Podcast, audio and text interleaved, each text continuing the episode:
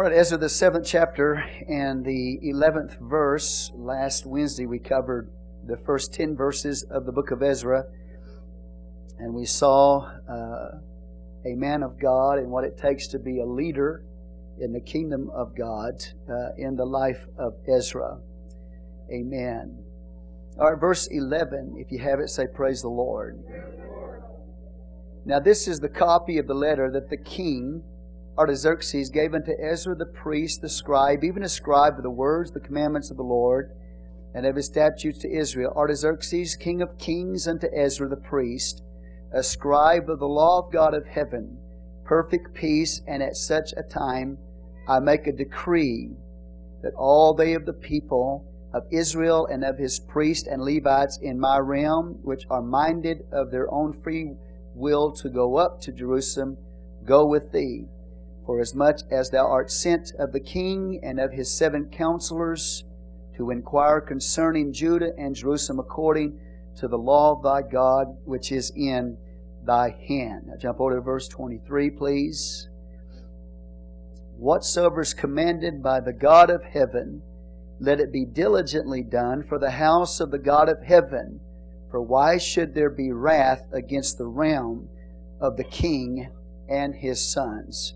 Again, verse 23 Whatsoever is commanded by the God of heaven, let it be diligently done for the house of the God of heaven.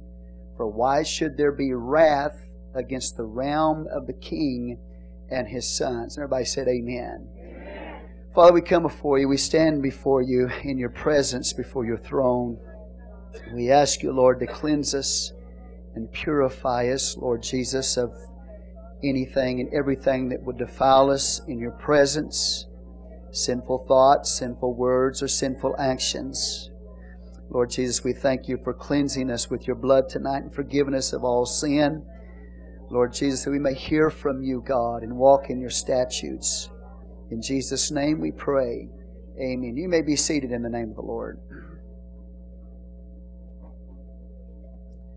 As we pointed out to you last Wednesday, uh, 60 years or so separate the sixth and the seventh chapter of the book of Ezra. 60 years. Zerubbabel, Haggai, Zechariah are no longer on the scene. And we have Ezra come on the scene with a second exodus from Persia uh, with the authority of the king Artaxerxes. So we have moved from Darius' kingship, who allowed them to finish the temple of the Lord, and then 60 years have passed. That means Xerxes, um, Darius' uh, son, it has ascended to the throne. He is the one in the book of Esther, 486 to 464. And then we see in verse 1 of chapter 7 the reign of Artaxerxes. That is 464 to 425. Now, Ezra goes up from Babylon, verse 6, in 455 BC, and he arrives in Jerusalem, verse 8, in the fifth month, which is August of 455 BC. Okay? Say, Praise the Lord. Now, we come to the area into the Word of God here in the book of Ezra where we have the king is giving Ezra the permission uh, to return. So we have some backtracking here to look at. Now, what we want to focus on tonight is the sovereignty of God and the responsibility of man. The sovereignty of God and the responsibility of man. That means that God is in control. He's behind the scenes, He's in control of everything that is happening. Do you believe that tonight? And then we have the providence of God. The providence of God is His unseen hand at work, uh, bringing things into his purpose and will in this world. And so, first of all, let's just briefly talk about the sovereignty of God in His choice for a man of God, Ezra. We've already looked at Ezra, this great man of God, in verse 10. Look at it, please. Okay? The sovereignty of the Lord at this time to allow Ezra to take a, second exodus of people uh, back to Jerusalem. And God is raising up this man Ezra, who is a great, great man of God. In fact, the history of the Jews state that Ezra and Nehemiah are the two greatest men in the history of the nation of Israel. if you can imagine that. And they are comparing these men with like Moses and Abraham, etc., etc. For them to say that Ezra and Nehemiah are some of the greatest men, or the greatest men in the history of Israel, is saying a lot. So Ezra and Nehemiah are a part of bringing back uh, the people of God and establishing the worship of the Lord back in the land of Israel. And so I guess that's why they are seen uh, with high reverence uh, like this. Ezra is a scribe, he's a priest, he's a prophet, he's a great man of the Word of God, he's a revivalist. He's going to turn people from their backslidden condition uh, to the Lord. He's got great zeal for God, and he, as a priest, will begin to establish and set up the worship of God in the temple of the Lord. So, this is the sovereignty of God in raising up this man Ezra, who wasn't even alive probably when the first Exodus took place under Zerubbabel. Okay? But he did write the book of Ezra and every, everything in the first six chapters. But in the seventh chapter, we begin to deal with the autobiography of this man named Ezra. So he is a great, great man in the history of the kingdom of God. He is the one who established the canon of the Old Testament. He is the one that came up with hermeneutics, how to interpret the Word of God. Uh, so say the Jews, and he so he is a tremendous man of God. And so God in His sovereignty has raised up this kind of man, and we saw the steps that make up a godly leader in his life last Wednesday. The sovereignty of God giving him as a gift to the people of God. It was a gift from God to the people. Uh, Ezra as a man. And so we saw that. Now in verse 11, we see the sovereignty of God in working through a pagan king. A pagan king, a Persian king, who's not even saved. Do you understand that? An unsaved man, a heathen, a pagan. But yet God is stirring this pagan king up to bless the people of God. So when His sovereignty, God is on the throne and He's behind the scenes ruling and reigning even through pagan kings, making them do what He wants them to do in His providence to fulfill His will and His purpose. So the sovereignty of God raising up a man of God like Ezra, the sovereignty of God raising up, or stirring, I should say, the heart of a pagan king to allow the people of God to go uh, with Ezra up to uh, Israel. So if we look at verse 11, it tells us this uh, letter that this king wrote as God stirred him up. And then I will give you just basically after that, verse 27 and 28, we see Ezra praising God and worshiping God in a doxology of praise for everything that God was doing behind the scenes. So it's God who gets the glory for what the pagan king is doing. So we see sovereignty, the sovereignty of God and the providence of God recognized by Ezra at the end of the story. Okay? So praise the Lord, everybody. You ready? Okay, I went real fast. I'm going real fast. I hope you got some of that. Okay, verse 11. Let's look at it. Now we are obviously talking about King Artaxerxes, correct? Now, Xerxes was the husband of Esther. Okay, you with me? And he reigned all the way up to 464 BC. Now, after he passes on, Artaxerxes rises to power, and this is the king that we're reading about and studying about in the seventh chapter. He's also the same king in Nehemiah's day when Nehemiah went back to rebuild the walls. So that's the same king we're talking about. He's the one after Xerxes or Ahasuerus of the book of Esther. Are you with me here? Okay. So verse 11, let's look at the letter. Now, this is the copy of the letter that the king Artaxerxes gave unto Ezra the priest, the scribe, even a scribe of the words of the commandments of the Lord and of his statutes to Israel. Artaxerxes, king of kings. Now, obviously, there's only one true king of kings and Lord of lords, and that's Jesus. But this is what they called themselves, king of kings, because they had so many different states in their kingdom. They called themselves the king over all the kings of those various provinces, okay? So really there's only one king of kings, but we see that this man Artaxerxes is called the king of kings. Now, he's a great man. Artaxerxes is a great man. But he doesn't have the rank that Ezra does in the eyes of God. Ezra is more important and has a higher level of rank than even the King of Kings, as he called himself, Artaxerxes. In fact, if it wasn't for Ezra or Nehemiah, we wouldn't even probably know about this man. We wouldn't be reading about him tonight in the scripture. We wouldn't be studying the letter that he wrote. We wouldn't know much about this man if it had not been for Ezra and Nehemiah. So even though he's the king of kings, in God's eyes, Ezra is of higher rank than him. Because Ezra is a priest, he is a scribe, amen. He's an interpreter of the law of God, and in his own right, he is a prophet of God Almighty. So he has higher rank than even this so called King of Kings does, Artaxerxes. We wouldn't even know about him probably, unless you go to a history class, if it wasn't for this great man named Ezra. Now, the world looks at men in a certain way, and they call certain men great. But God looks at other men that seem may be insignificant in this world, and God says, No, they're higher rank and they're greater than those men because they are the servants of the Most High God that God has sovereignly, sovereignly, by His own choice, has chosen to do things in the kingdom of God. And because they represent the kingdom of God and they serve the King of Kings and Lord of Lords, then they are more important than the King of Kings in an earthly sense. Do you understand that? Say, Praise the Lord.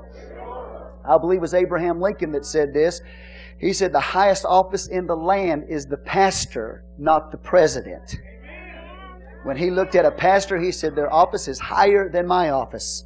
And in reality, that is true through the eyes of God. It may not be that way through the eyes of men, but it is that way through the eyes of God. The highest office in the land is the pastor uh, that serves the Lord God in the ministry in the kingdom of God. Say amen. And obviously, most of the time, those men are insignificant when it comes to the world's view but not from God's view. So this man Artaxerxes known as King of Kings, all right? But Ezra is greater than he is. The Bible tells us that this Artaxerxes in verse 12, King of Kings, he writes this letter, and it's a permission letter to Ezra the priest, a scribe of the law of God of heaven. He's an interpreter of the law of God of heaven. He says, Perfect peace, and at such a time I make a decree that all they of the people of Israel and of his priests and Levites in my realm, which are minded of their own free will to go up to Jerusalem, go with thee. So it is a basically like a hall pass. All right? It gives them the ability. Now you need to understand something here. These people are still slaves to the Persian king. And the reason why they are slaves is because they apostatized away from God and disobeyed the Lord and walked away from true worship in the past. So they went into captivity. When they went into captivity, they were slaves to the Babylonians and then slaves to the Medo Persians. Do you understand that? And so they just can't move in and out anytime they want to. They have to get permission from the sovereign or from the king that is in charge over the kingdom because they are still looked at as slaves under his rulership. And so what we have here is we have the sovereign that's ruling the earth, amen, the Medo Persian king. Are you with me tonight? Giving slaves a permission slip, a hall pass, to go back to their land because they're not free to do whatever they want to do. Amen. So this is what we see here Artaxerxes is doing. He is giving them basically a pass to go. And then verse 13 uh, he tells us that whoever wants to go, it's of a free will, it's choice, it's not commanded that they go, but it's based on the choices of the people that want to go back home. All right? You with me? Okay, verse 14. For as much as thou art sent of the king and of his seven counselors to inquire concerning Judah and Jerusalem according to the law of thy God, which is in thy land. Now look at the reverence that Artaxerxes has for God and has for the law of God. He's not even saved. He's a pagan king. And he's called King of Kings. And he's given a permission slip to a bunch of slaves to go back to Jerusalem. But yet, when he writes the letter, he acknowledges God in a reverential way. Now that's amazing to me. Now, why that amazes me because especially verse 23, that's where I'm going to focus on that is on verse 23. So I'm just going to give you a little background before we get there. There's something about this king that's not we don't see written in the pages of scripture. He has a fear and a reverence for God for some reason. Now I don't know if it's because of Ezra's great testimony, okay? As Ezra's been a slave in his kingdom, that this man, Artaxerxes, looks at Ezra and respects this man's love for the Word of God, his walk with God. Probably that's the reason why Artaxerxes has so much reverence for God because of the testimony of Ezra the scribe. Okay? But there could also be another reason for his reverence for God. And it's not written down in the scripture, but this is my thought that it is possible this man Artaxerxes knew the prophecies of Daniel. And I'll explain that to you when I look at verse 23 because that's where the Lord wanted me to focus is verse 23. Because he had a fear of the wrath of God coming upon him. Why would he feel that the, possibility of the wrath of God would come on him in his kingdom? Okay? So whatever, if it's Ezra the scribe and his testimony, his walk with God, that has brought such a reverence from this pagan king, or if it's the prophecies of Daniel that he may be familiar with, this king reverences the God of heaven. And he's pagan. Hallelujah. And in some cases, hate to say it, I think this pagan king who was not saved and didn't know God had more respect and more reverence for the God of heaven than even people who claim to know him. Because this man starts writing a letter and he talks about the greatness of this God, this God of heaven. He even puts a decree in this decree if you if they don't serve, if you don't mean business, basically this king says if you don't mean business and going back and serving God, if you don't mean business and serving God, are you with me? Then don't go back. And if you do go back and you don't mean business serving God, he said, There's going to be penalties that come upon you out of the law of Moses. And that's what a pagan king said. A pagan king says, You better mean business in serving God. This guy, this man, a pagan, heathen unbeliever, if you understand what I'm saying, has a reverence for God to me that could be an example for every one of us in this church tonight, including your pastor. Say, Praise the Lord. So he starts writing in verse 14 again, For as much as thou art sent of the king and of his seven counselors to inquire concerning Judah and Jerusalem. You're going to go check it out, right? According to the law of thy God, which is in thine hand. He says, He's my God. He said, It's thy God, and you've got His law in your hand, and you're going to go and make sure that everybody is uh, operating in true worship unto this God the way they should be. So Ezra the scribe, the interpreter of the law, who is a priest, is going to go back and make sure that these people are doing it the right way, that they're worshiping God the right way, that what's happening in the temple is correct, okay? You understand that the people's lives are lining up with the Word of God. And this king recognizes that uh, this God of the Jews must be worshiped a certain way. And this God of the Jews must be worshiped according to his law. And this king rep- recognizes that he's got a man named Ezra who is a representative of the King of heaven, God, and this man can interpret the law. He knows the priest code, he knows how the temple should be run, he knows the things of God, he knows the Word of God, and so he's going to allow this man to go back and make sure everything is according to the code, according to true worship. Do you understand that? With great reverence and great respect for Ezra and for the God of heaven. And so in verse 15, notice this. He is going to give him uh, all kinds of wealth to take back with him to buy sacrifices with, to sacrifice to the God of heaven. Oil and wine and, and all kinds of meal and, and anointing oil all this is going to be supplied, is going to come out of the king's treasure. Now, you talk about a reverence for God. He's going to give permission for these people to go back home, and, and he recognizes that everything has to be set in order, but he says, I'm going to help finance it. I'm going to finance even the sacrifices that are made. So you're going, we're going to get some money out of the king's treasure, and we're going to pay for it for you. That's amazing to me that he had that kind of reverence and that kind of respect for a God that he didn't even worship, for a God that he, that he didn't, even, didn't even claim to be his own. But yet he was willing to give offerings to this God. And it wasn't small.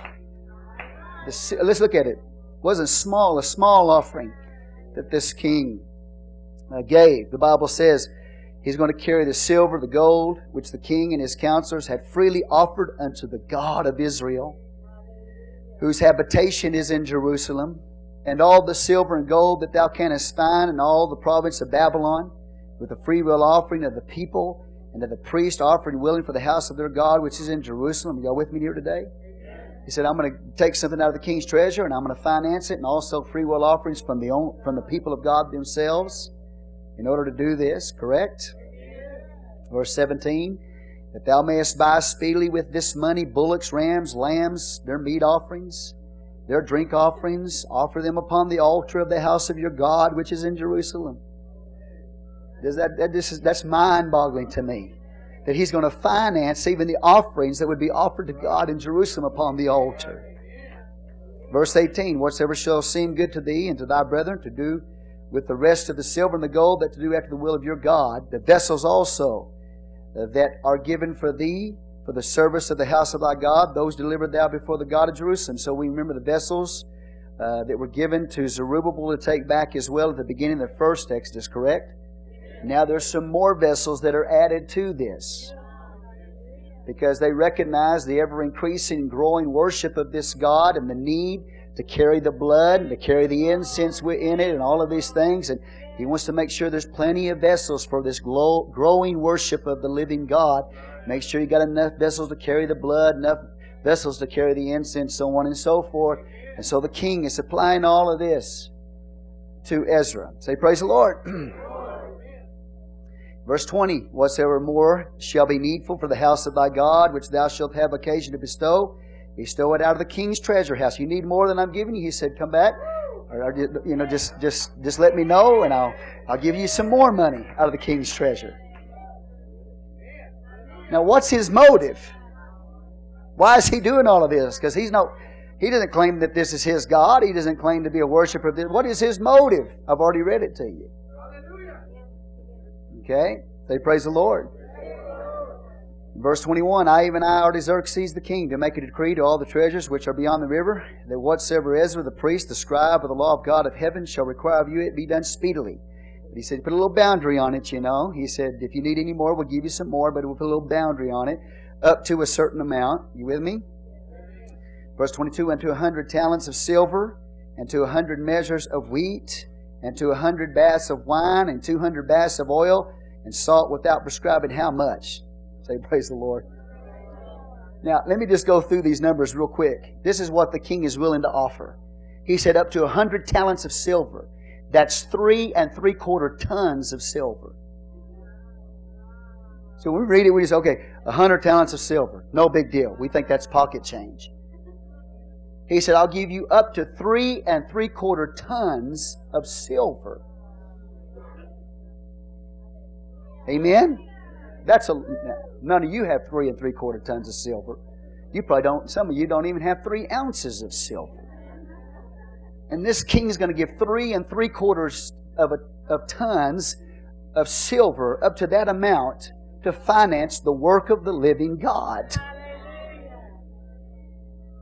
Well, he wasn't poor, was he? So we have an, uh, uh, an, unto a hundred measures of wheat. Say a hundred measures of wheat. And to a hundred baths of wine. And to a hundred baths of oil. A hundred baths of wine. A bath is about seven, six to seven gallons. So he says, I'll give you 600, 600.7 gallons of wine, and I'll give you 600.7 gallons of oil. And that's a lot of gallons. 600. Do you understand what I'm saying? Because one bath equals about 6.7 gallons. So 6 to 7 gallons uh, per bath. And he says, I'll give you a 100 of those of oil and wine. 607 gallons of wine and 607 gallons of oil. Say, praise the Lord. along with the wheat. And then he says also salt, because you have to have salt. Levitical priesthood have to have salt to offer the sacrifices with. Okay? And he says, I'm not gonna we're not gonna set a you know a time or a boundary on that. Whatever's needed in the salt, we'll give you the salt. All right? So we got a lot of provision here that the king is willing to give to the house of the Lord. Praise God. You with me? Now, here is the reason why this pagan king who does not worship God and is not even saved is willing to recognize the importance of the worship of God and that it be done right according to the law of God and that he allows a man who is a expert in the understanding of scripture Ezra to go back with others and then finance it up to that level. There's a reason why he's doing this. And he'll later on in this same chapter will put the priesthood as a tax exempt people to motivate them to leave Babylon and to go back home. The king says, You'll be tax exempt. That's a pretty good incentive to want to leave Babylon and to go home. Why would he do all of this? Well, the Bible is clear. He tells us, Whatsoever is commanded by the God of heaven, let it be diligently done for the house of the God of heaven. For why should there be wrath against the realm of the king and his sons? He is concerned that the wrath of God would come upon him. Now, why is he even concerned about that? Because presently, Persia is in great conflict. And they are, they've gone through some disasters, okay? And this is what I want to point out to you today. I want to point to the background of this king here, Artaxerxes. What is going on? Why is he trying to protect himself and his sons, his kingdom, from experiencing the wrath of God upon him? We have to back up to Darius, the king who allowed them to finish the temple, followed by uh, Xerxes, who was the king uh, of uh, the book of Esther, and now we come to Artaxerxes. We've got to back up in time because Persia is going through a time of disaster. And this is what is motivating this king Artaxerxes to do everything that he's doing. He says, I want to avoid the wrath of God. I want his divine favor. Because the history of the Persians, they are going through one disaster after another. And so when I read that, I go, I need to get into the history. I need to find out what is this king worried about? What is going on in the history right now? what is taking place in the world that causes this man to be concerned about the wrath of God and want this God's favor in his kingdom and his life. What is it? What is going on? And so I went back and I did a little research on the history. You ready with me now? All right, y'all remember Darius. Darius is the one in the sixth chapter that allowed them to build the temple of Israel, correct? To, to complete the temple. You with me so far? Okay? Now, Darius, in his reign, it was going really well. Okay, the Jews completed the temple in about 515, around 520 BC. Somewhere now they started at 520, started working on it to finish it in 520, and they completed it at 515 BC. Okay? Now, when Darius has given that decree for them to rebuild the temple and to complete the temple, things are going really well for Darius in history. Darius is conquering territory. He's expanding his borders as the Jews over in Jerusalem are building that temple. So, if you will, in the sixth chapter, uh, you could write there Darius at 515 when the temple of Israel is completed in 515 under Darius' decree. It started in 520. It's completed in 515. That at that time, Darius, the one who allowed the temple to be rebuilt, his kingdom is expanding. So if you understand this then, all a king has to do is look back in history and see his predecessor, you understand, when that man gave a decree for that temple to be finished or completed, he can look at history and he can see Darius I, what was going on historically. That man's kingdom was expanding. It was growing because he blessed the kingdom of God. Do you understand what I'm saying? His kingdom is expanding. He's expanding his borders so that he goes historically. You have to study history to get this. He, he makes a march through Thrace and he conquers Thrace, all right? Part of the territory comes under his rulership called Thrace. How many ever heard of Macedonia? Okay, Macedonia agreed to make an allegiance to Darius, the one who allowed the temple to be complete. So Darius, his kingdom is prospering. His kingdom is expanding. It's expanding through Thrace and Macedonia, has uh, promised allegiance to him. So everything's going really well because Darius is behind the decree to allow God's house to be built. You understand? If you do, say, Praise the Lord. Now, after the temple is completed and Darius passes on, what we need to also realize, though, at the closing uh, time of his kingship, things started happening. All right? He was expanding the kingdom, but all of a sudden, we have a problem because Greece is rising to power. Okay? You with me so far? Say with me, Greece. Now, in the book of Daniel, go to the eighth chapter.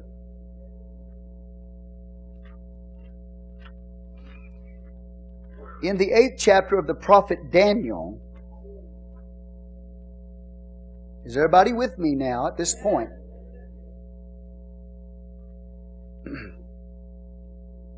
In verse 20, look at it, please.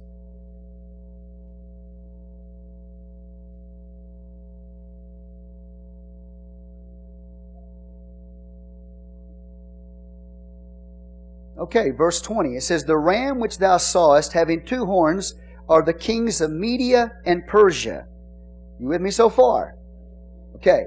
So what we have is a vision of Medo Persia. Now, it comes in the form of a sheep, ram, or a male sheep. Stay with me, okay? This male sheep is seen in this vision, and God interprets this male sheep, this ram, to be Medo Persia. Now, in the seventh chapter of the book of Daniel, Remember, Babylon was depicted as a lion with a man's heart standing up on its feet. Babylon. Then in the seventh chapter, it tells us that following the lion, Babylon, Medo Persia would rise to power, and it's seen as a bear lifted up on one side. In Daniel 7, after the Medo Persian Empire, we see a leopard with four heads, very swift leopard with four heads, moving through the land and conquering the bear of Medo Persia, the leopard being Greece. After the leopard, then we see a nondescript beast with ten horns, one little horn rising up among the ten. You understand what I'm saying? And that beast represents the Roman Empire. Now, look at this. In the eighth chapter, God gives Daniel a vision about Medo Persia, the bear in Daniel 7, is seen as a ram with two horns here in Daniel 8. Now, why does God show Daniel in the seventh chapter that the Medo Persians are like a bear, lifted up on one side? And then in the eighth chapter, show him the same Medo Persian empire and show uh, this empire is now a sheep, a male sheep with two horns, Medo Persia. Do you understand? Why did God do that? You understand? Same kingdom, same world power, bear in seven, he uh, uh, or a ram in Daniel 8. Well, I'll explain that to you in just a moment. But then we go on a little bit further here. The Bible tells us in verse 21 we have another farm animal. Just like we have a farm animal, uh, in verse 20, a sheep that is a male sheep, a ram with two horns, Medo Persia. Now we see another farm animal, and it's known as a buck goat, or a he goat, or a shaggy goat. So it's a farm animal. This farm animal, this he goat, is Greece. And in Daniel 7, Greece was seen as a leopard with four heads. But in the 8th chapter, it's seen as a farm animal, a shaggy goat. Same kingdom, but described by a different animal. You understand what I'm saying? Now let's keep reading here. The Bible says, as we look at it, uh, verse 21, the rough goat is the king of Grecia. So we have the interpretation. Right? The Bible tells us that the ram in verse 20 is who? Medo Persia. That ram of the sheep. And then we find out that the he goat or the shaggy goat, the Bible tells us who that is. It's got, it's got a horn in the middle of its head. One horn. Okay? And this rough, go, rough goat. And he's moving so fast that his feet aren't even touching the ground. Okay? And verse 21, God says, okay, the ram is the Medo Persian Empire, but following him is this he goat. And it's moving so fast over the earth, its feet's not even touching the ground. He said, that goat is Alexander the Great, or the Greek Empire, that will conquer the Medes and the Persians. Do you see that? Okay, look at it with me. Verse 21 The rough goat is the king of Grecia, and the great horn that is between his eyes is the first king. The first king of Greece was Alexander the Great. Do you understand what I'm saying to you? Okay. And so we see here, the Bible says, verse 22, now that being broken, whereas four stood up for it, four kingdoms shall stand up out of the nation, but not in his power. And the Bible tells us, it's telling us what is happening here. After this king of Greece is defeated, his kingdom will be divided into four. Just like the four headed leopard in Daniel 7, now we see God says, okay, you've got this rough goat, this he goat, this shaggy goat that's going to move very fast. It's going to conquer the Medes and the Persians, the ram. And um, you with me so far? But it will be defeated and divided. That kingdom of Greece will be divided into four just like the four headed leopard. You with me so far? Okay. So then, when we look at the passage, then, prophetically, God shows us history. He says there will be, in Daniel 7, there will be Babylon. You understand? The lion with the heart of a man standing upon its feet. Then you follow that, the bear. Medo Persia will conquer Babylon. It'll be lifted up on one side. You understand that? Three ribs in its mouth. That is the Medo Persian Empire. And then he says, following that, the four headed leopard, that's the Greek Empire. And then following that is this nondescript beast, which is the Roman Empire. You got all that down? Okay. But then in the eighth chapter, he focuses on two the Medo Persian Empire, the ram, and the Greek Empire, the he goat. And he changes the description to a farm animal instead of a ferocious beast. Now, first of all, the reason why he does that is because when you have the lion followed by the bear, followed by the leopard, followed by that other beast, the Roman Empire, when you have those rising to power, they are ferocious in their dealing with each other.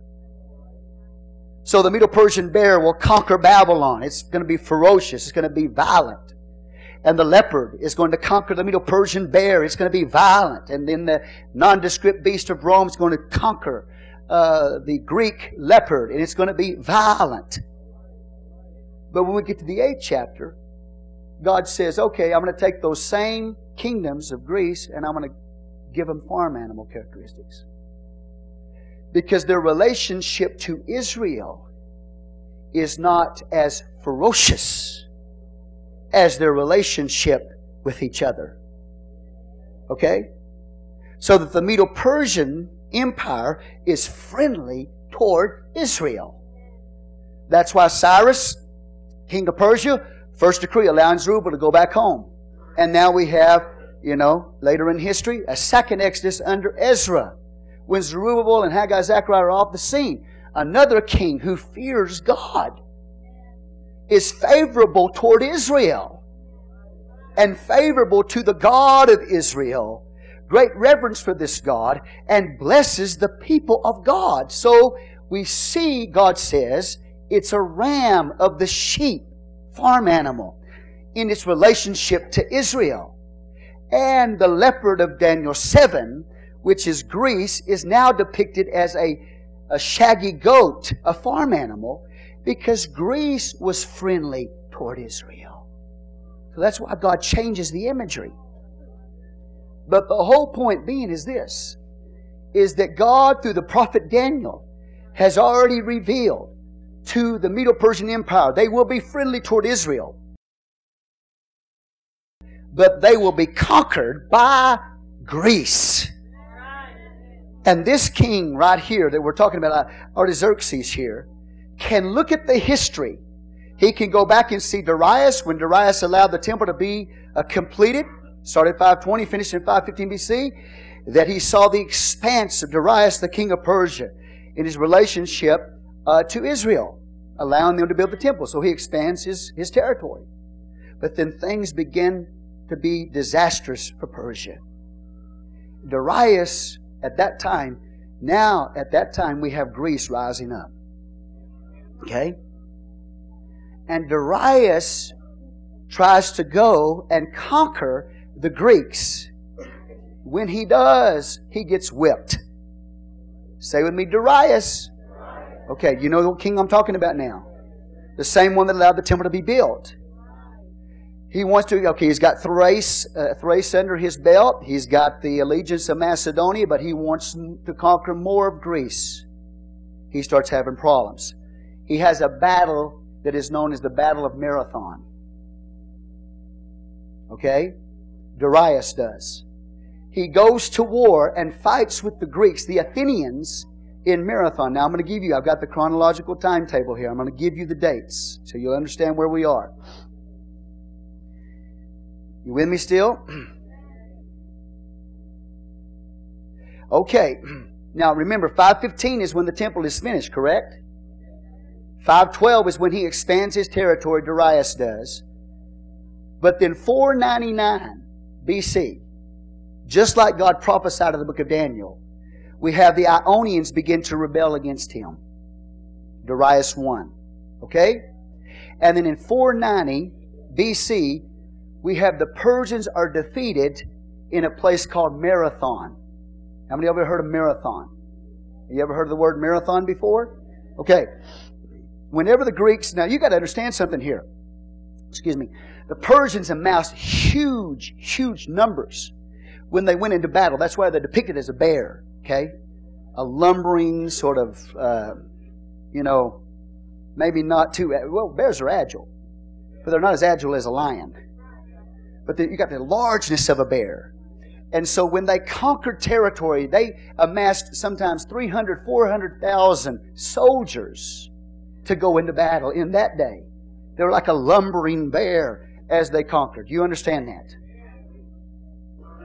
With those kinds of numbers, say around 300,000 going into battle, okay, in, the, in this area called Marathon, something happens and the Persians get whipped. Darius, the king that allowed them to rebuild their temple, who's expanding his territory into Thrace and got the Macedonians' allegiance, now when he goes to fight in Marathon, the Greeks whip him, if you can imagine. And the Greeks don't have the, the size of army that Darius had. But they're quick, they're swift, they're like the leopard or they're like that uh, he goat that doesn't touch the ground when it runs. Very swift. They're small, but they're swift in their striking. And they defeated the huge, large army of Darius, the Persians. Greece is rising to power, just like God said they would in the book of Daniel. Do you understand? So disasters are starting to take place for the Persian Empire. They're getting concerned here. They're going off into battle, and it's, you know, they should be winning these fights. But for some reason, they're not winning these fights. Disaster's coming on their kingdom. Darius has lost the battle in Marathon. And there's a Greek runner that, that runs for 26 miles and gives the news to the Greeks that the Persians have been defeated in battle. That's where the race, the 26 mile marathon, comes from. It comes from that man running with the news that Persia has been defeated by the Greeks in Marathon. Say amen. So Darius is defeated. He goes off the scene. And Xerxes, the husband of Esther, rises to power. And this king, he goes to war with the Persians, and Greece is defeated in Salamis. Sal- say with me, Salamis. Xerxes is defeated in battle. Oh, this is horrible. Now we've got two defeats. We've got a defeat in Marathon, and we got a defeat. Uh, uh, Xerxes is defeated. Praise the Lord. In Salamis, and it's not going very well for the kings of Persia. And when Xerxes, as a, Ahasuerus of the book of Esther, is defeated, that's where you see the book of Ezra come on, uh, the book of Esther come on the scene. Because after his defeat at Salamis, Xerxes or Ahasuerus of the book of Esther goes back home and he drowns his sorrows in his harem. He licks his wounds after being defeated at Salamis by the Greeks. And at that time, that's when he chooses Esther to be his wife. After he's just been defeated in battle by the Greeks. He's licking his wounds. He's feeling sorry for himself. He's getting his comfort through his harem and making a choice of his next wife, you know, after Vashti. That's the background. Okay? So now Artaxerxes, uh, Xerxes of, or Ahasuerus of the book of Esther, he passes on. Now we come to Artaxerxes, the one that's written the decree in, Daniel, in, in Ezra chapter 7, and he can look at the history and the disasters that have come upon his kingdom. He, he knows the history of the, the defeat of the Persians at Marathon and the defeat of the Persians at Salamis he knows how Darius got defeated and how Xerxes got defeated, and now he's sitting on the throne, and he's a Persian leader and a Persian ruler, and he's concerned.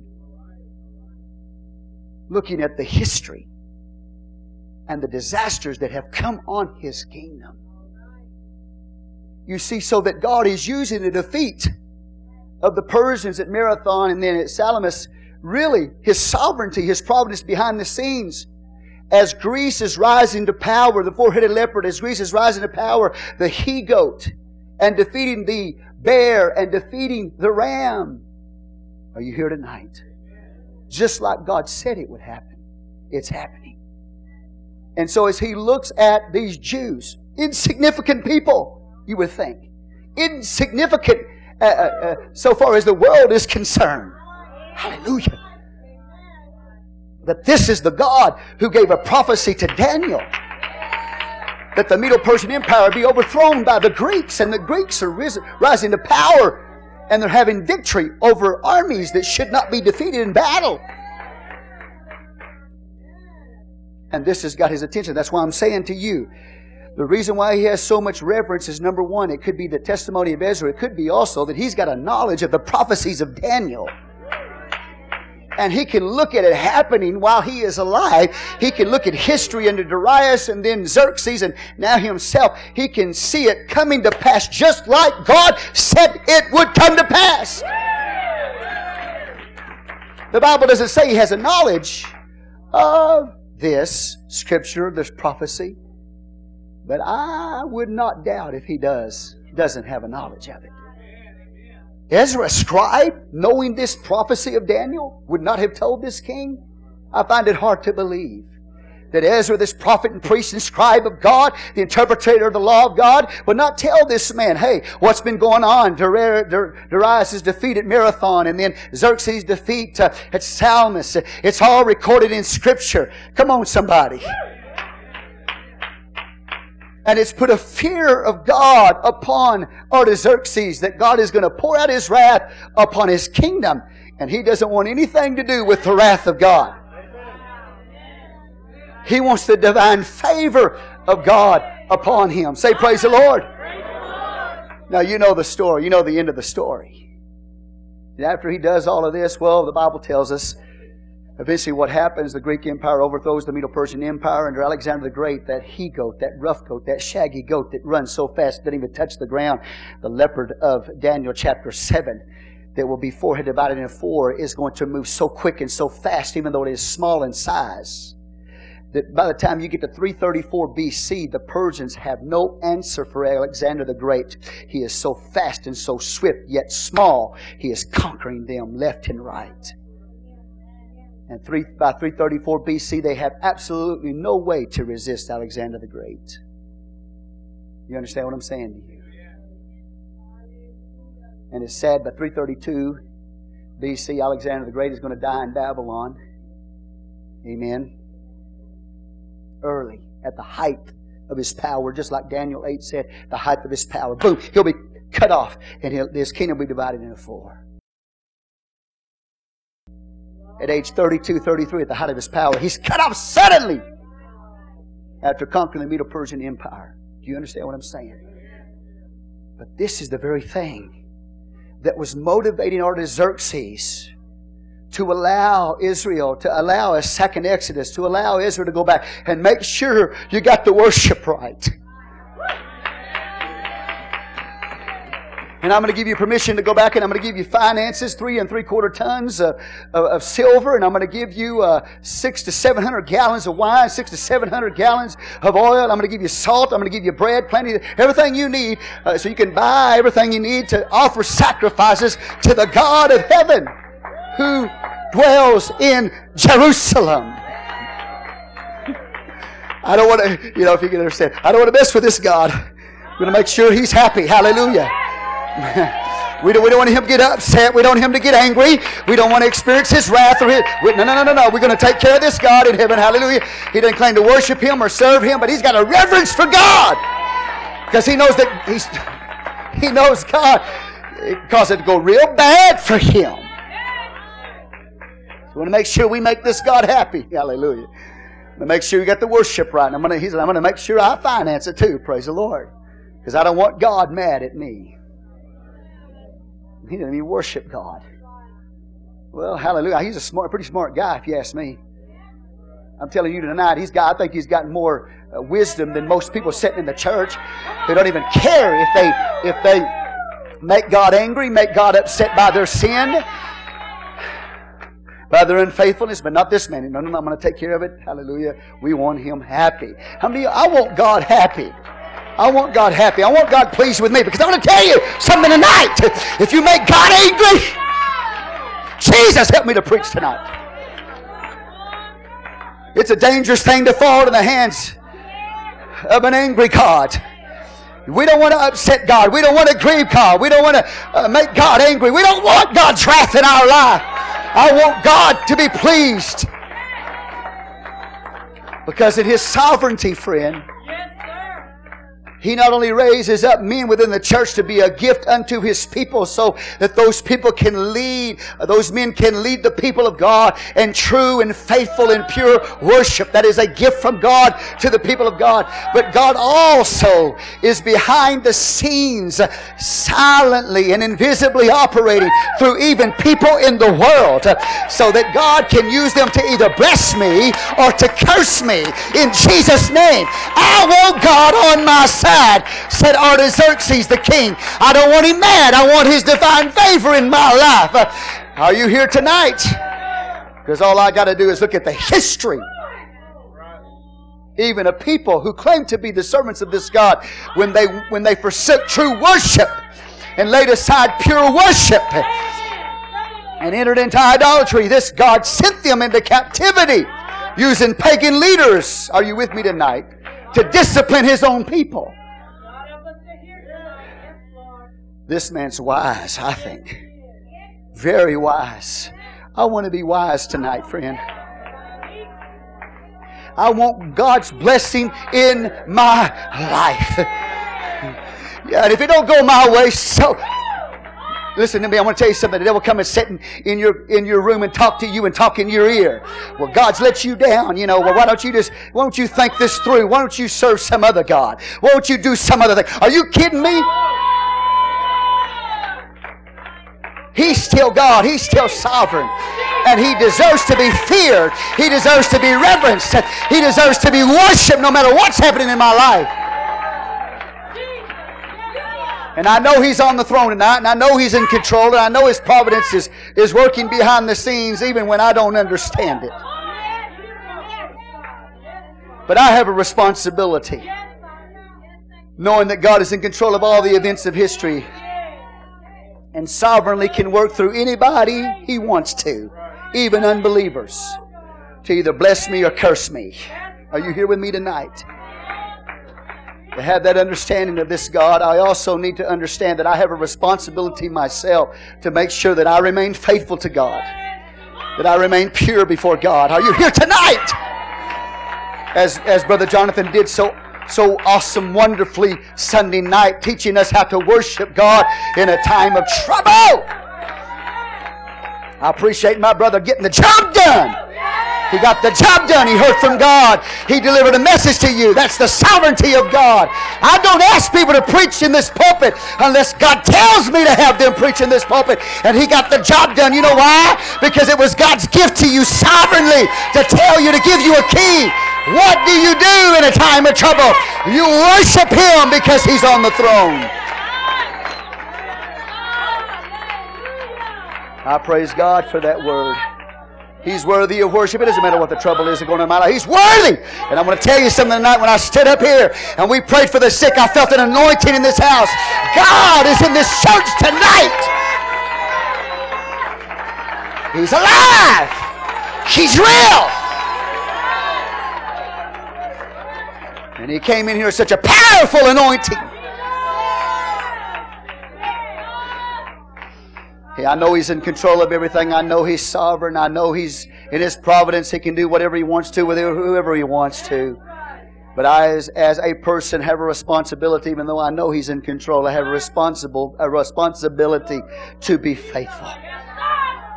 And if a pagan king, if he did know the prophecies of Daniel, if he read them in Daniel 7 and Daniel chapter 8, and came to the conclusion, I need to make sure this God is happy, because He's, he's the God that spoke of our downfall. And I fear his wrath, and I fear his wrath upon my what? My sons. Now, let me tell you something. The only way that he could possibly know, in my mind, that he could possibly know that not only was he in danger of wrath coming on him, but wrath coming on his sons, which came to pass historically, is if he had some inclination that the judgment of God was going to fall upon the Persian Empire, and he's doing everything he can to appease God, to make sure, to try to keep it from happening. Would to God that the leadership in our nation had that kind of fear of God. That they, had, they, they would have enough understanding to realize that when you lead a nation away from God, that it's going to bring certain judgment upon that nation. Are you here tonight? Would to God we had a, a leadership in our, over our country that understood the importance of having the church and having the worship of the true God in the midst of that nation and making sure everything is in place to take care of the church of the living God. Do you understand that tonight? Would to God we had that. But we, do we even have it in the church? We want to point a finger at the, at the leadership in Washington, but do we have it in the church of the living God tonight? worshiping Him in spirit and in truth, knowing that everything He's ever said in His Word will come to pass. It will certainly come to pass. In Him, it's the Bible says, Peter said, in Him, it's yes and amen. It's guaranteed. It will come to pass. He is going to come back. He is going to judge the nations of this world. We need to fear and reverence this awesome God. And it certainly came to pass. But I feel in the Holy Ghost to share something with you tonight. It's not just natural powers that we need to be concerned about, it's the spirits behind those nations that came with those nations when those nations rose to power. What kind of spirit came when those nations rose to power? When Babylon rose to power, the spirit that came out of Babylon was witchcraft. Witchcraft, sorcery, you understand? Astrology. That was the spirit that came out of Babylon. If you want to know what a Babylonian spirit's like, it's about witchcraft. You understand that tonight? And following Babylon, the Medo-Persian Empire rose to power. And although it was friendly toward Israel, it was full of indulgence. That was the spirit that came forth out of the Persian Empire was a spirit of indulgence, the pride of life, the lust of the eyes, the lust of the flesh, and the pride of life was the spirit that came out, uh, came forth from the Medo Persian Empire. And then Greece that conquered the Medes and the Persians, the spirit that came forth out of them was the spirit of homosexuality and learning without God. These are the spirits that the church has always been at war with. It's the spirits that the, the Lamb of God has been at war with. It's at war with astrology. It's at war with uh, necromancy. It's at war with all of those things of witchcraft of Babylon. It's at war with the indulgence, uh, uh, the pride of life, the lust of the eyes, the lust of the flesh of Persia. It's at war with that homosexual spirit. It's at war with learning and education that leaves God out of it. And then we have the Roman Empire following the Greek Empire. And what came, the spirit that came out of that empire was a spirit of the voice of the people, which is a spirit that says, I will do whatever I want to do. And these are the spirits that the church of the living God that you and I are at war with. Because in Revelation chapter 13, the Bible says, when you see the beast of the end times, it is an accumulation of these powers before it, of Babylon, Medo Persia, Greece, and Rome, all come together in one. So that at times in the history of the church, the end time church, you will be at war with that spirit of witchcraft. At other times, uh, the spirit of indulgence. You will be at war with that spirit. At times, you will be at war with a homosexual, lesbian spirit of the Greek empire. And you'll be at war with education that is learning without God. And if you're not fighting that spirit, then you'll be fighting the spirit that says, I'll do what I want to do, and nobody's going to tell me what to do. That's the spirit of the Roman. In the name of Jesus, I preach to you tonight. To understand it's not just natural, natural, national powers or beasts that we see. It's spirits that the church needs to recognize that you're at war with. And at what time we cease to be faithful to God? At what time we set aside the true worship of the true and living God, the one God of the Bible. At what time we do that, the spirits of those nations will conquer you.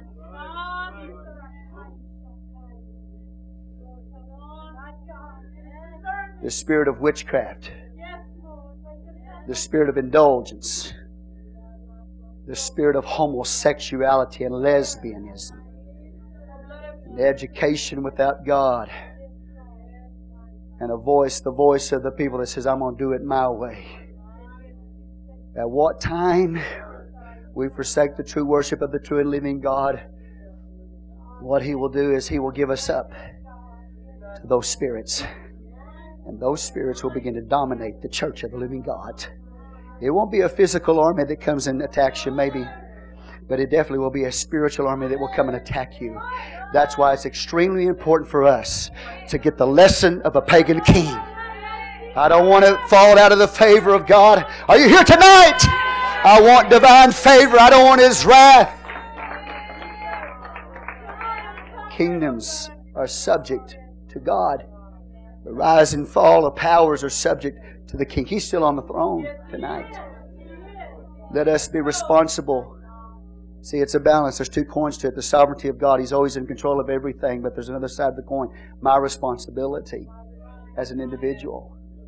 And Ezra understood that, even though we got this king who's been stirred up sovereignly by God to do what he's doing, Ezra recognized that he had to do something with that, that he was also responsible uh, to serve God in his generation, even though he knew that God was behind the king's letter. He said, I've got to do it. I've got to put it in action. Say amen. Say praise the Lord tonight. Jesus, help me tonight. See, your pastor's not blind. I'm not blind. I might not know everything about what's going on in your little world, but I'm going to tell you something. You'll be at war with witchcraft. You'll be at war with indulgence. You'll be at war with the spirit of homosexuality and lesbianism. You will be at war with that spirit. It's the voice of the people that will do whatever I, I want to do. I'm going to tell you something today. The only way that you can defeat those spirits is submit yourself to the true and living God that's sitting on the throne and learn to worship Him and offer a doxology of praise unto Him, just like Brother preached us Sunday night. And when you continue to be faithful, you remain faithful, you remain pure, you remain holy, and you continue to worship this God, guess what? He will defeat your enemies. He will give you He'll raise up men of God, powerful men of God to preach to you. He'll, he'll even use people in the world to bless your life. When a, when a man's ways please the Lord, he makes even his enemies to be at peace with him.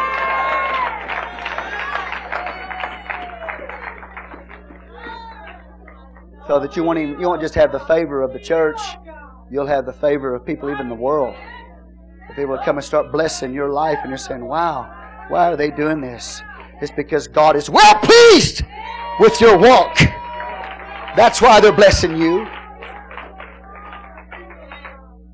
They don't worship the God you worship, but they know the importance of it, and they realize it and they see it in your life. You have a responsibility, and so do I, to recognize that when God is moving behind the scenes like He did in this king, that I have a responsibility to get the job done in difficult times. Raise up an Ezra in difficult times, dark days. A man that'll get the job done. Do you understand? But it's God's blessing, and they recognize it was God's, God's hand behind the whole thing. Do you understand what your pastor's saying? These spirits of the end times. Don't lose sight of the fact that we're in the last days. Because if you lose sight of the fact that we're in the last days, you will lose sight of the, the warfare that you're fighting that's against the beast. And those spirits of those powers are still in the world today. Coming against the church of the living God. Do you understand what your pastor is telling you tonight? I am warning you in the name of Jesus tonight.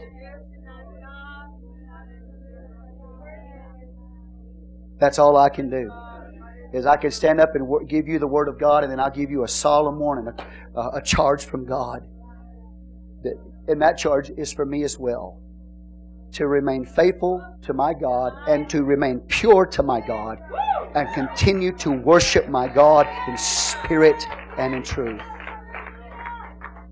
And in doing so, God will bless you in the church sovereignly, and He will bless you outside of the church sovereignly, even in troublesome times.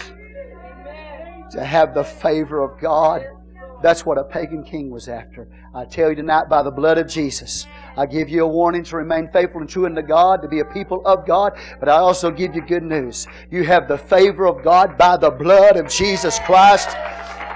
Because all these sacrifices that this king says, I'm willing to purchase, all are a type of the blood of Jesus and his work of the cross. And by that we have the favor of God. It's by the blood. It's by the blood. It's by the blood of Jesus. It's by the blood of Jesus tonight that I stand in favor with my God.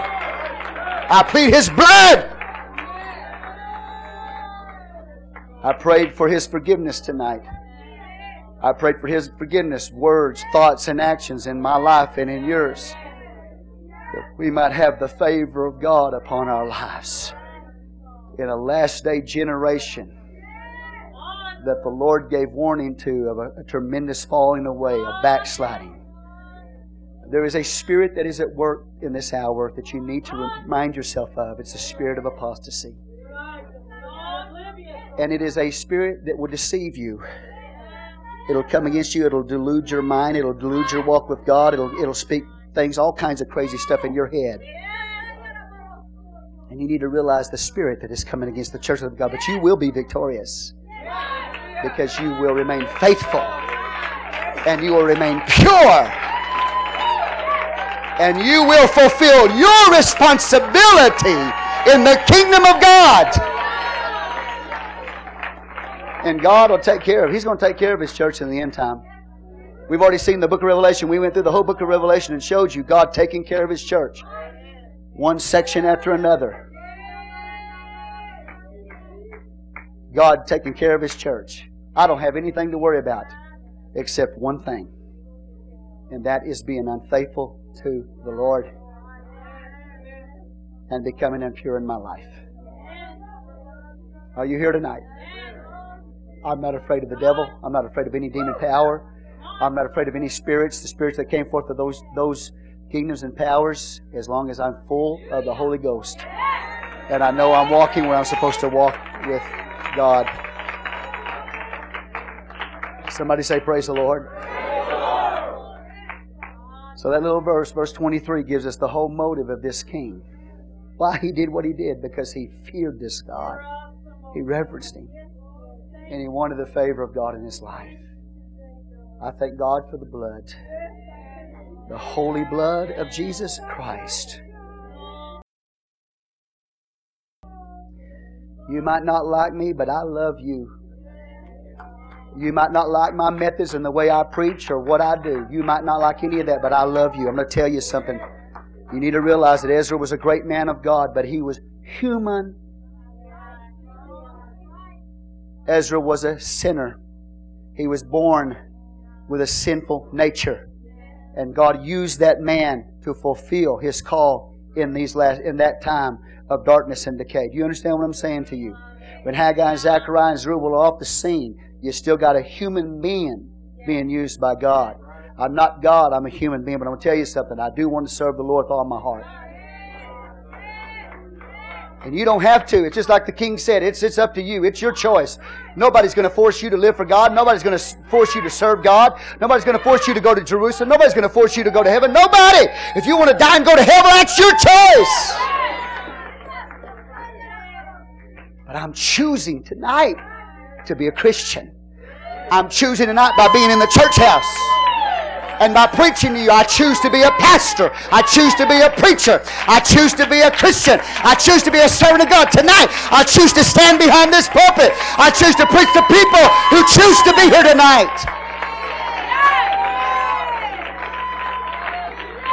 So we just get that out of the way. If you're wondering if I'm human or not, I'm human. Come pinch me and I'll, you'll see. So get that out of the way. Praise the Lord. But I want to be faithful to my God. I want to live pure before my God. I want to live holy before my God. I want to preach the Word of God to you. I want to be a gift to you.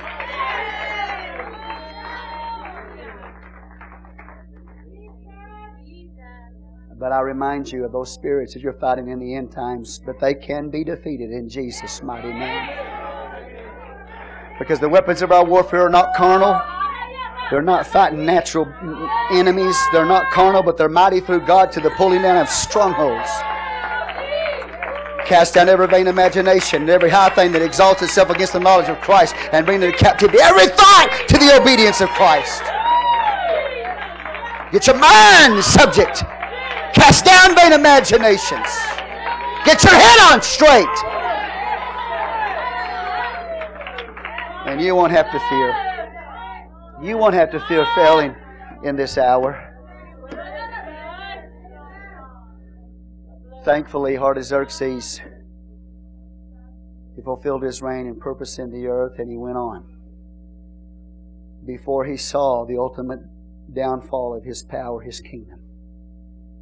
But in his generation, he kept back the wrath and hand of God off of his kingdom by reverencing and honoring the God of heaven. And it wasn't until over a hundred years later that this man, Alexander the Great, this he goat, comes on the scene, the first king of Greece, that completely defeats the Persians. Artaxerxes did what he could in his generation. Do you understand that the kings of Judah and kings of Israel could not keep the people together? You know why they couldn't keep the people together? Because in large part it was their fault for the nation, the nation's failure, the nation's compromise, the nation's departure from God. It was the leaders' fault, the kings, the shepherds of Israel and Judah, that were responsible, really, for the failure of the people because of their own lifestyles of immorality. And because of that, those kings could not keep Israel together. But we see a pagan king who reverences God gathers the people and sends them home. He had more fear of God than the kings of Israel and Judah did. He could keep the people together because he reverenced God. When those other kings could not keep the people together because they didn't reverence or fear God. Come on, church. Lord Jesus, baptize us with an understanding of this, of this hour and this generation in which we live. We're in great battle. But guess what? We're more than conquerors through Jesus Christ, our Lord.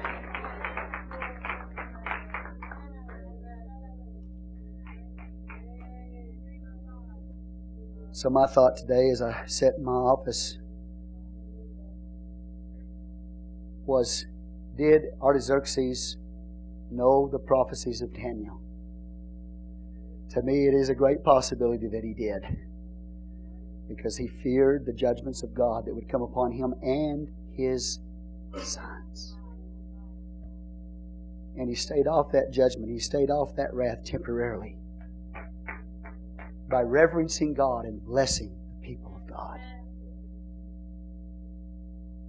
A man who did not even claim to be saved.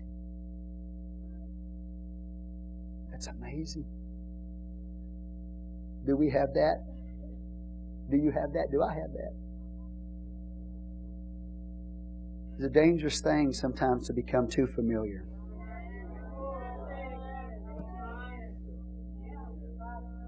Sometimes we just we just become too familiar, you know. We get, if you will, forgive me, but this is a reality sometimes we get used to.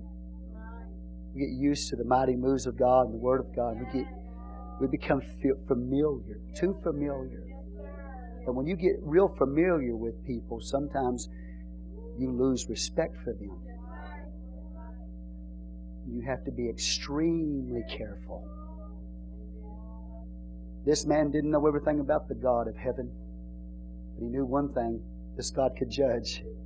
He knew this God was a God of wrath, and he knew he wanted divine favor from him. He knew that much.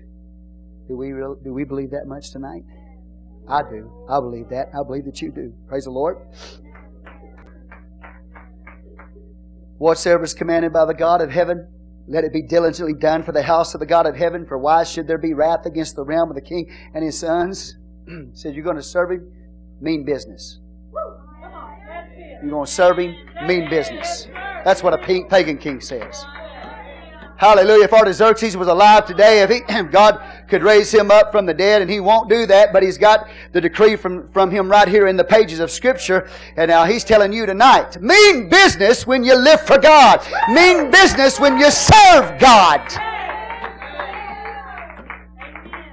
It would not be acceptable to a heathen pagan king for a people who name the name of Jesus not to be faithful to their God. Praise the Lord. If he were to stand, and really he is tonight in a sense, he, if he were to stand here tonight in this pulpit and preach to you, he would tell you mean business in your worship with God. Isn't God good? Hallelujah.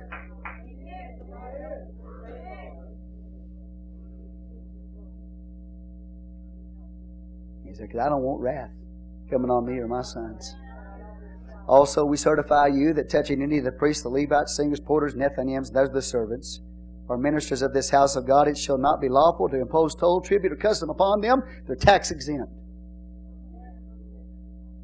You remember the accusation back in the early part of the book of Ezra? They, the accusers of God's people said, you know, they, they want to do all this and they don't want to pay taxes. Are you kidding me? They're still paying taxes.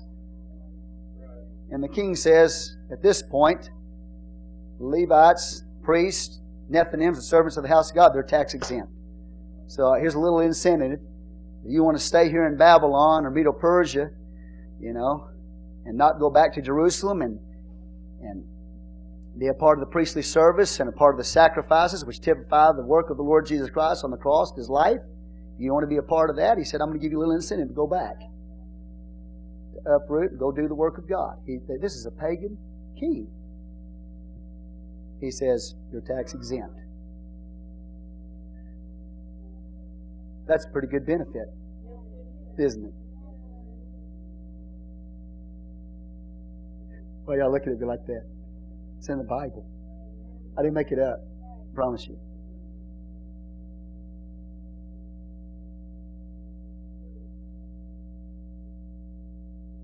How many y'all love God tonight?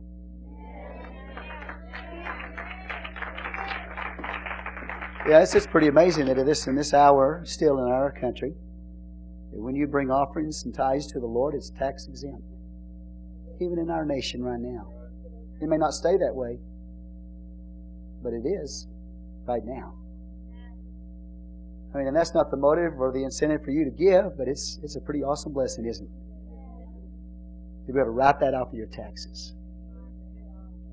And if you don't do it, you're dumb.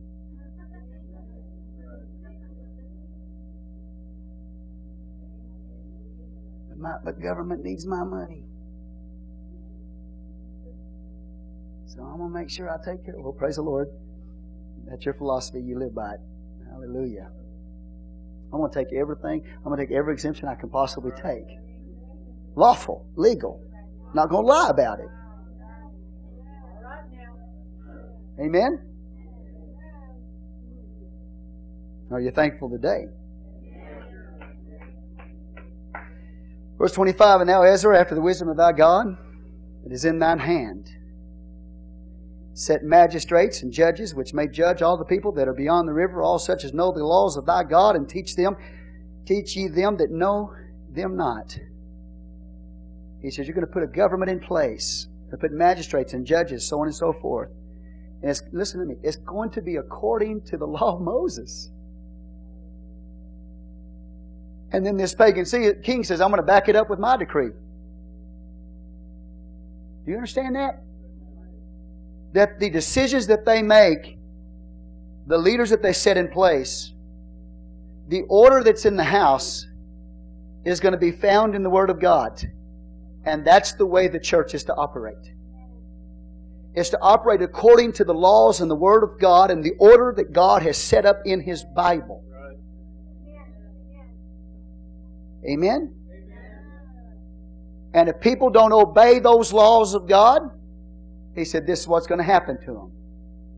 Judgment's coming on those that don't obey the law of Moses. And you're going to put people in place to make sure and enforce that order. Amen. Say, Praise the Lord.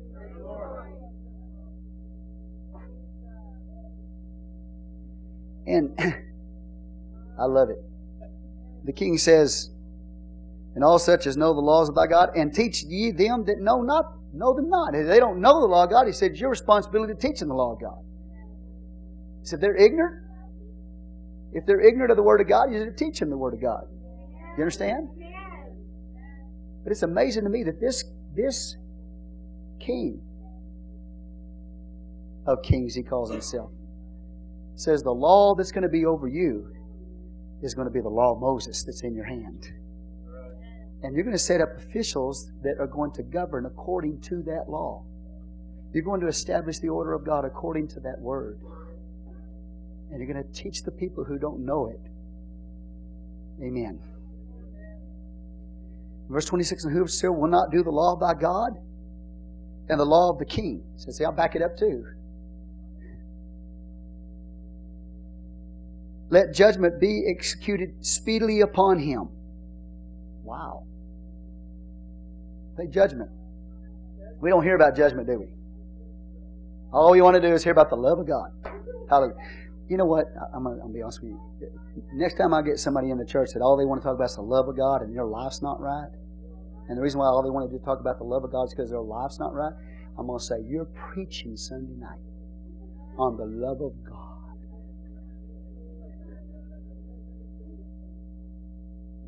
We'll see what you got to say. Amen. Well, we're not going to get into that, but the love of God is connected with the commandments of God. We preached that to you Sunday morning. And we showed you seven sayings of Jesus a few hours before his death was about keeping the commandments. If you love him, keep his commandments. If you love him, a commandment, he said that you love one another, and if you love him, you're going to keep his commandments. And we found out how to love each other according to John, 1 John that the way you love Him is, or the way you love each other is by loving God and keeping His commandments. So you really don't love each other unless you love God and keep His commandments. So we found that out. And His, His commandments are not grievous. They're loving commands. This guy says, All right, if you don't, if you don't keep the law of God, he said, judgment. Now, this is the top of the church. Because the Bible says clearly in Peter that judgment must first begin at the house of God. You know, God judged the world. No, He's going to judge you first. He's going to judge me first. Judgment begins at the house of God. And first begin, it first begins with us. Where shall the sinner and the ungodly appear? It's going to happen to them. God's going to have to. If God, if we, if we're going to make it in the kingdom of God by God spanking our seats and disciplining and correcting us, then we're scarcely be saved. Scarcely going to be saved. Where are the sinner and the ungodly going to be? They're going to be in hell.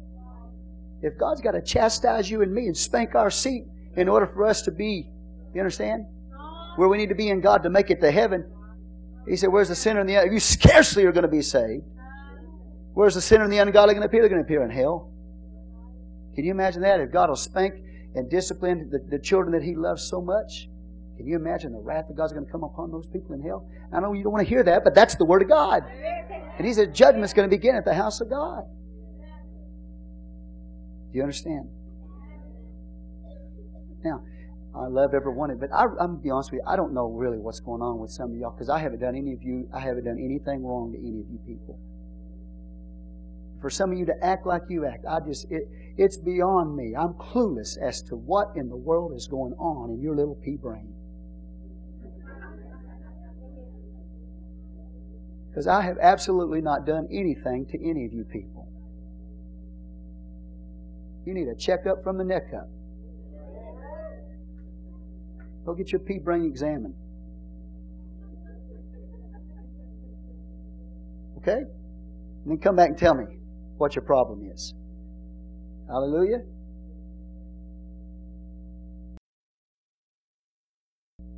Talk to me like that. That's the way children are. Don't talk to me like that, Daddy. I don't like the way you talk to me. Well, I'm just asking you a simple question. Where are you? And it might not be me asking the question. It might be your God, your Lord saying, Where are you? Where are you? Just be thankful. Hallelujah. I love every one of you. Just be thankful that I haven't dealt with you. that I'm so kind and I'm so loving, and I'm so merciful that all I do is just keep on loving you and I don't deal with you. I know some pastors that wouldn't put up with you for one day. They'd be setting you on a pew, man, making public examples out of you. You got a long suffering pastor. I know you don't believe it, but that's the truth. Somebody say, Praise the Lord. The judgment begins at the house of God. God has set ordered in the church.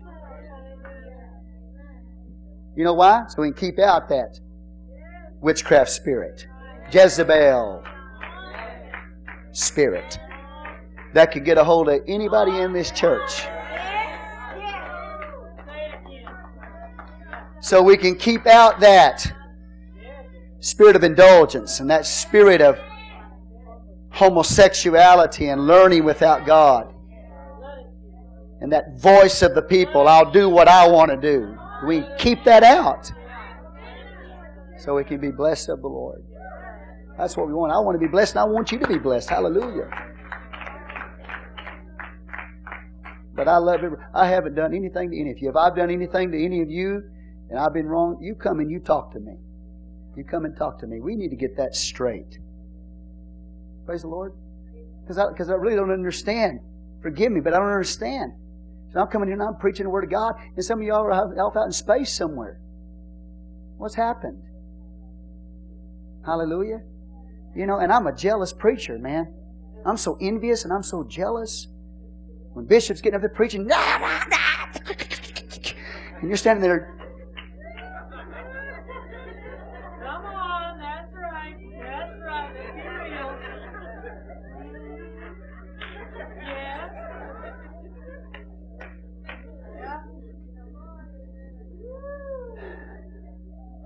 I know I don't have it like he's got it, but hallelujah, I, I got my ministry too.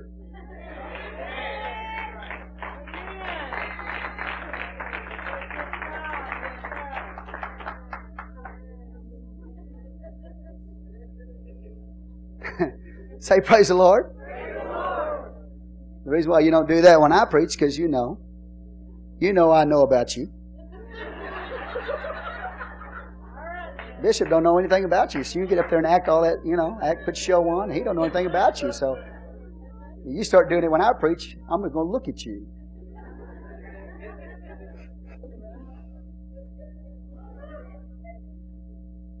Say praise the Lord. Whew. Hallelujah, man. Thank you, Jesus. I'm going to get done here real fast because I think we need to. I'm starting to feel the heat. The temperature's rising, man. It's getting hot in here. Okay, praise the Lord. All you want to preach on love, come talk to me after church. You get to preach on love Sunday night. And I've got too many of you who want to preach on love. I would just set you up for the whole year. We'll have a different preacher on love every every night. Hallelujah. Y'all just get y'all just have so much love it'll turn to syrup.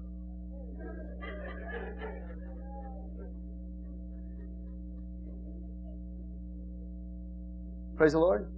Forgive me. You know what Brother Dice used to say? He said, Nobody can kiss you like a charismatic. That's what he used to say.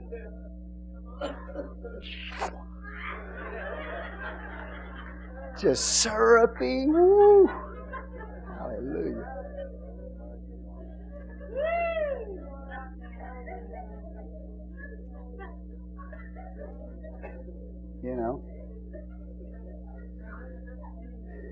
But Artaxerxes said, You're going to set order in the house. You're going to set leaders up in the house that are going to maintain the order in the house. And anybody that doesn't keep the law of God, they're going to be judged in order to maintain the order in the house. Because if you don't, do you understand that, church? Not help me. Maybe that's maybe maybe I've made a mistake here, in the sense that I haven't dealt with some of the things that's going on in you. And I'm sort of maybe I'm not trying to overlook it, but do you understand? Maybe I haven't. What's going on? Questioning where you are. Because it is the responsibility of the leaderships of the church to make sure the order is in, is in the house by the Word of God if there is no order and if there is no consequence for violating the word of the Lord, this thing will go crazy. It will go crazy overnight. So if there's not order in the house, you know, ultimately it's on me. It's on me, and I, I take that. I take it. It's on me. Okay? I'm doing everything I can, though. I really believe with everything I can to try to keep this thing going the right direction. It's getting crazy. Can you imagine with order being set in the house? Artaxerxes said, make sure you set leadership in the house. Make sure it's according to the law of Moses. Make sure the order's there. And if they don't keep it, then judgment's coming. Can you imagine? It's crazy without it. I mean, it, it's crazy with it. Can you imagine how crazy it would be without it? If it's this crazy with it?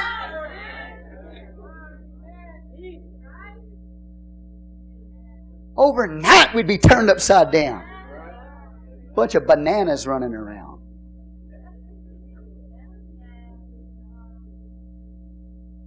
Do you, do you hear what your pastor said? If we as crazy as we are right now with the order in the house, how you talk about crazy. How many of y'all really, really strive to keep order in your house?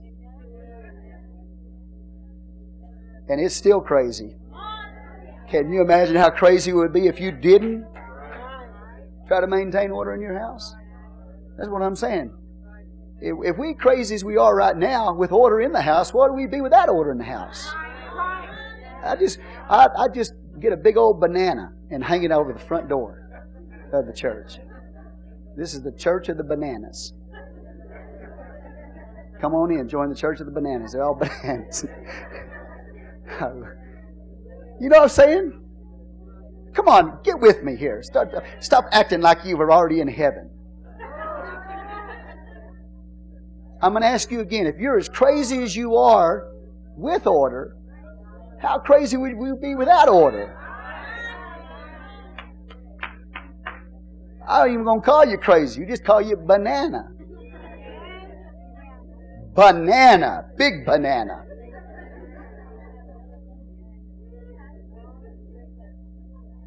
It's not just stupid, it's dumb also.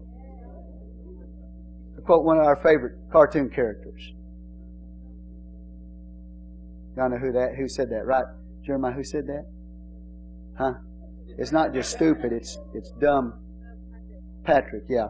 It's not just stupid, but it's also dumb. Boy, you know, I'm really preaching good when I start quoting Patrick or whatever, whatever his name is. Yeah, Star, whatever. I don't know what in the world. But see, that, that's where we'll, we will be. We won't be just stupid. We'll be dumb too. you know what I mean?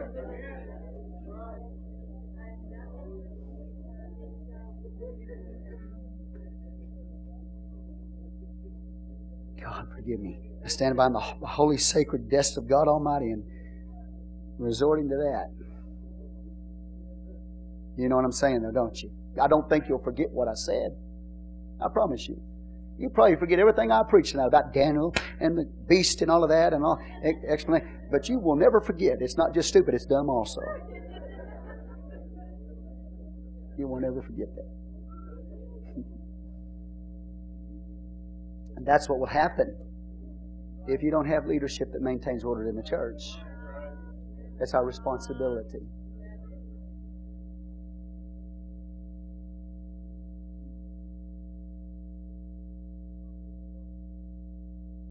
Whosoever will not do the law of thy God and the law of the king, let judgment be executed speedily upon them, whether it be unto death.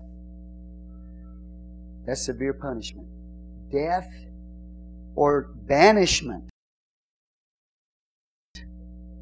Excommunication remove them from the, the assembly. Or confiscation of goods. Or to imprisonment. Amen. The order has to be there, but there has to be consequences. You know what I'm saying? That's why we really need to stay with the Word of God because what good is it going to do or B, for me to get up here and just give you a big old list of rules.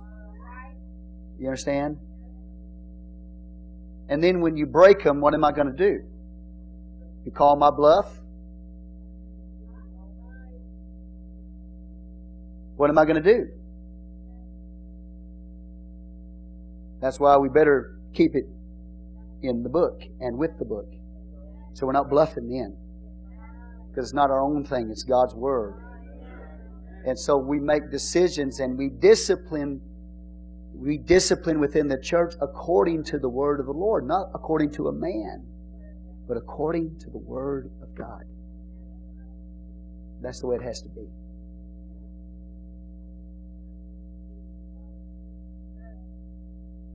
Thank God for it.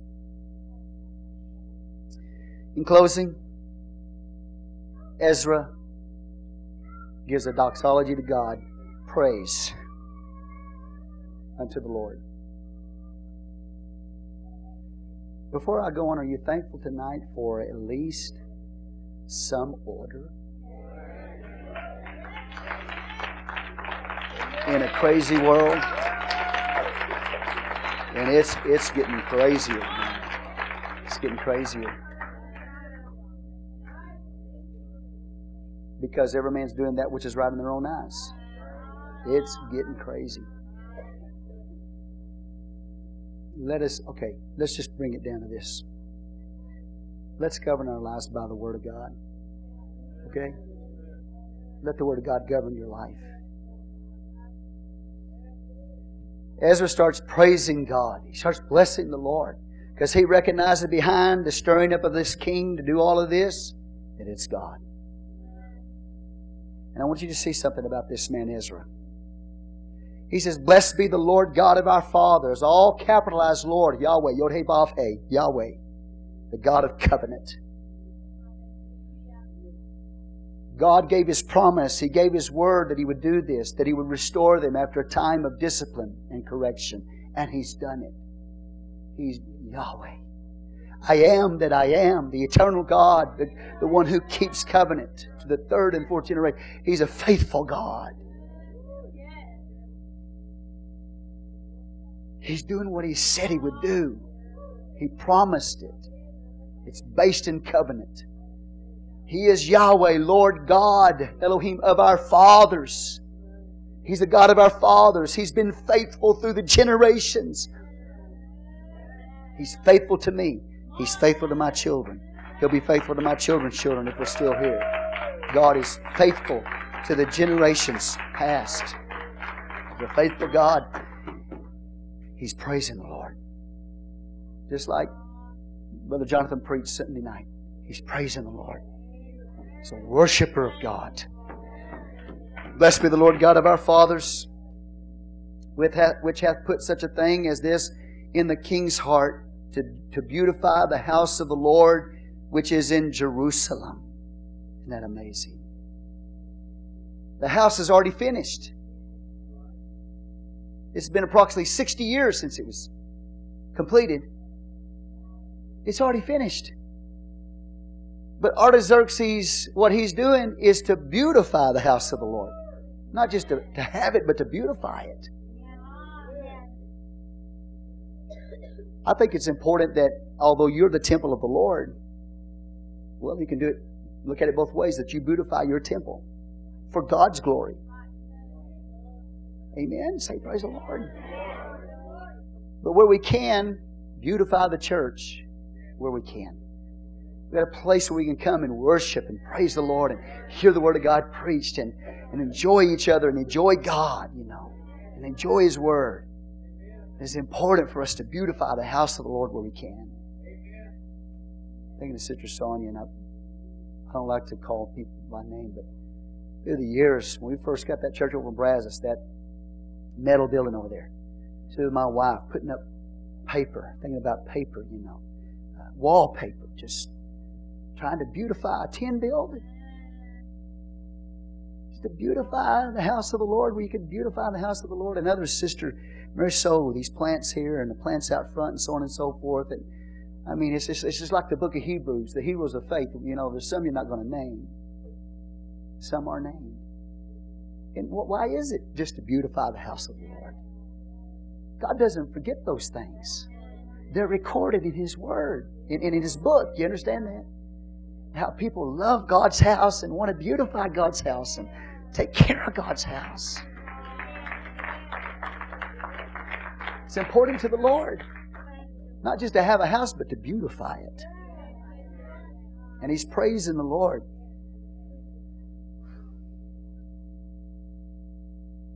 That the Lord is the one which hath put such a thing as this in the king's heart. He recognized God's behind it to beautify the house of the Lord which is in Jerusalem. And he hath extended mercy, loving kindness. It's a covenant word. Mercy, Hesed, loving kindness. He's extended loving kindness to me. The sovereignty of God. He said, I see it working in this king. And I also see the sovereignty of God showing mercy to me, Ezra said in order to be the man that he was in that generation, to be able to do what he was going to do for God in that generation, Ezra knew it was the sovereignty of God, God's choice, and his loving kindness, his mercy in his life. He's giving God the glory. He wasn't taking glory for himself. He's giving God the glory. For the king, the stirring of the king, and, and for the, own, the, the work of God in and through his life. He recognized he was nothing without God. And if anything's happening, it's because God was doing it through him. And it was the mercy of God that allowed it.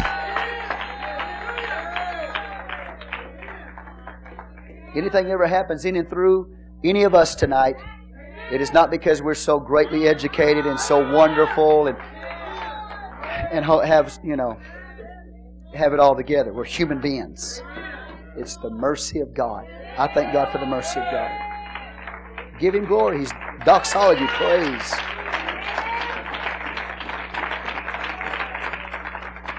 He hath extended mercy unto me before the king and his counselors, those seven counselors before the king. Can you imagine the king?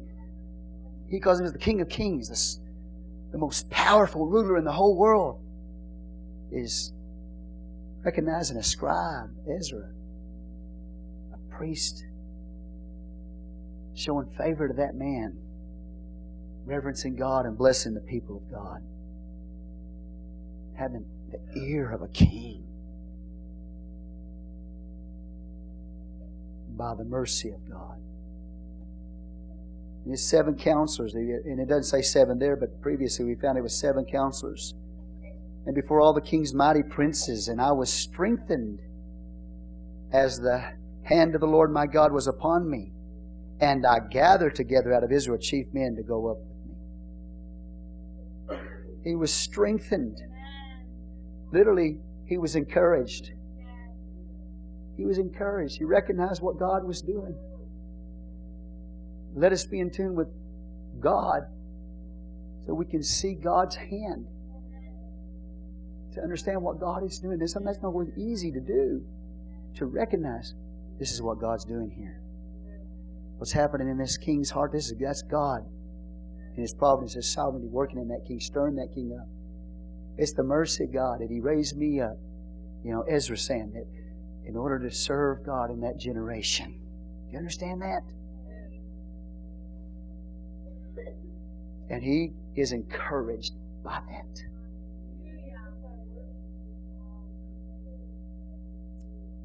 But not only is he encouraged, he takes courage. See, it's one thing to recognize the hand of God upon you and to be encouraged because God's hand is upon you. It's another thing to do something because you're encouraged. He didn't just become encouraged, he took courage. And as a result of that, he did something with it. I was strengthened as the hand of the Lord God, my God, was upon me. He looked to God to be his strength. God encouraged him. And I gathered together out of Israel chief men to go up with me. He was encouraged and he took courage. When you get encouraged by the Lord, then you take courage. You start putting it into action. Which means you start getting the job done. I got a job to do. I'm encouraged. I'm encouraged because the Lord's hand is upon me. and I'm encouraged by that. But now I'm going to get the job done. I'm taking courage. See, praise the Lord. You come to church, you get encouraged, like, brother, man, brother, he just blessed me. But it wasn't him, it was God's anointing upon him. And you could just feel God. You feel God. You just, and you were, I was encouraged by that word. Brother Jonathan preached Sunday night. Encouraged by that. Okay, so I can get up and say, I'm encouraged in the Lord, and not do anything. Not do anything. Then he said, I'm encouraged. The good hand of God is upon me. I'm strengthened by that. Now I'm going to do something. I'm going to gather some people. I'm going to take a journey to Jerusalem. I'm going to do something with this encouragement that I have. It's going to put me in action. It's not going to leave me sitting on the pew feeling good, just feeling good, and that's all right. I'm going to do something with what I've got. And so that's what Ezra did with the, in this doxology of praise. Recognize the sovereignty of God, but also his responsibility to be faithful to this sovereign Lord. The two sides of the coin. God is in control. He's working everything out uh, after the counsel, according to the counsel of His own will. But we have a responsibility to remain faithful and pure before the Lord. And when we're encouraged, let everybody know it because they see you getting busy. They see you serving the Lord. Praise God. You're up, you're doing something. You're not just sitting on the pew. You're active again. Don't just talk about it. I'm encouraging God. And then come back to church the same way you did before. You're encouraging God. And when we see you the next time, we're going to see it because you're taking that courage and you're doing something with it. Amen. Let's stand. Father, we come before you tonight. We thank you for your good word tonight, your, your blessing upon us.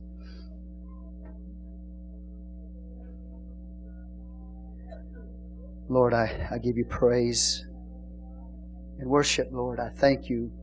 I recognize you, God, tonight has moving among us, pointing us, speaking to us, helping us, encouraging us.